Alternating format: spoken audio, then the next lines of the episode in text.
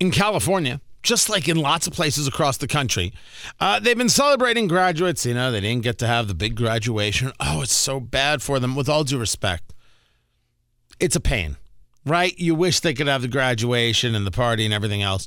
They'll get over it just fine. In the in the list of things that are really problematic, this does not rank in the top 20. Tony Katz, Tony Katz today. I just want to be clear about that.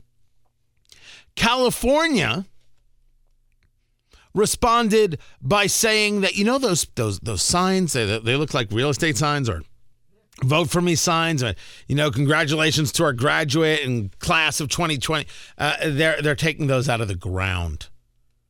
The HOA uh, in Mission Viejo California ripping the signs out of the ground because the townhouse community uh, doesn't allow this kind of signage it's it's embarrassing. Look, I find the whole thing a little worked up, but we're just trying to find a way to, you know, make them feel good. All right, I, I guess I, I, I shouldn't be bothered by such a thing. I may find it a little awkward myself, but neither here nor there. But to tell people they can't even have the sign up, that's criminally daft. That well, we've got rules. Uh, your, your rules are dopey. The sign didn't say drink natty light. I'd take that sign out too. It said congratulations, Jessica. What's what's the issue? Speaking of stories that are non-stories, Joe Biden and nobody speaks more about the insanity of Joe Biden than me. I mean, it's uh, who called who said he wasn't a moderate from the very beginning? Who said that he needed to attract the Bernie Bros from the very beginning? You take a look at him now. I was on Fox and Friends this morning discussing this exact issue that Bernie has brought on that, that Joe Biden has brought on Bernie Sanders and Ocasio Cortez not to get ready for a general, but to bring together the party to get him through the primary. He's not through the primary. This is mythology. Please don't think he has it all wrapped up. The Democrats don't know what they're going to do.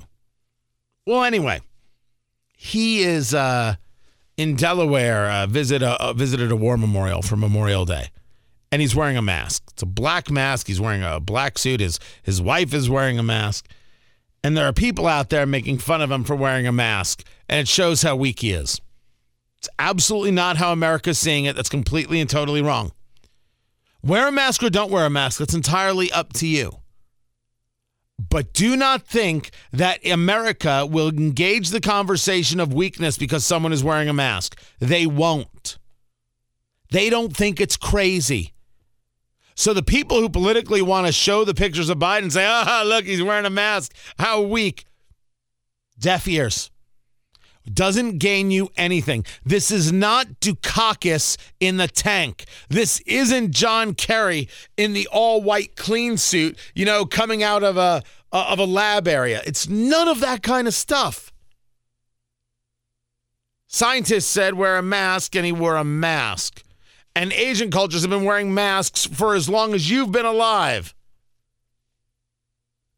Honestly, I believe in the arguments that win. I don't believe in engaging the fights that are just dopey. Biden wearing a mask and be like, oh, well, look what it says about him.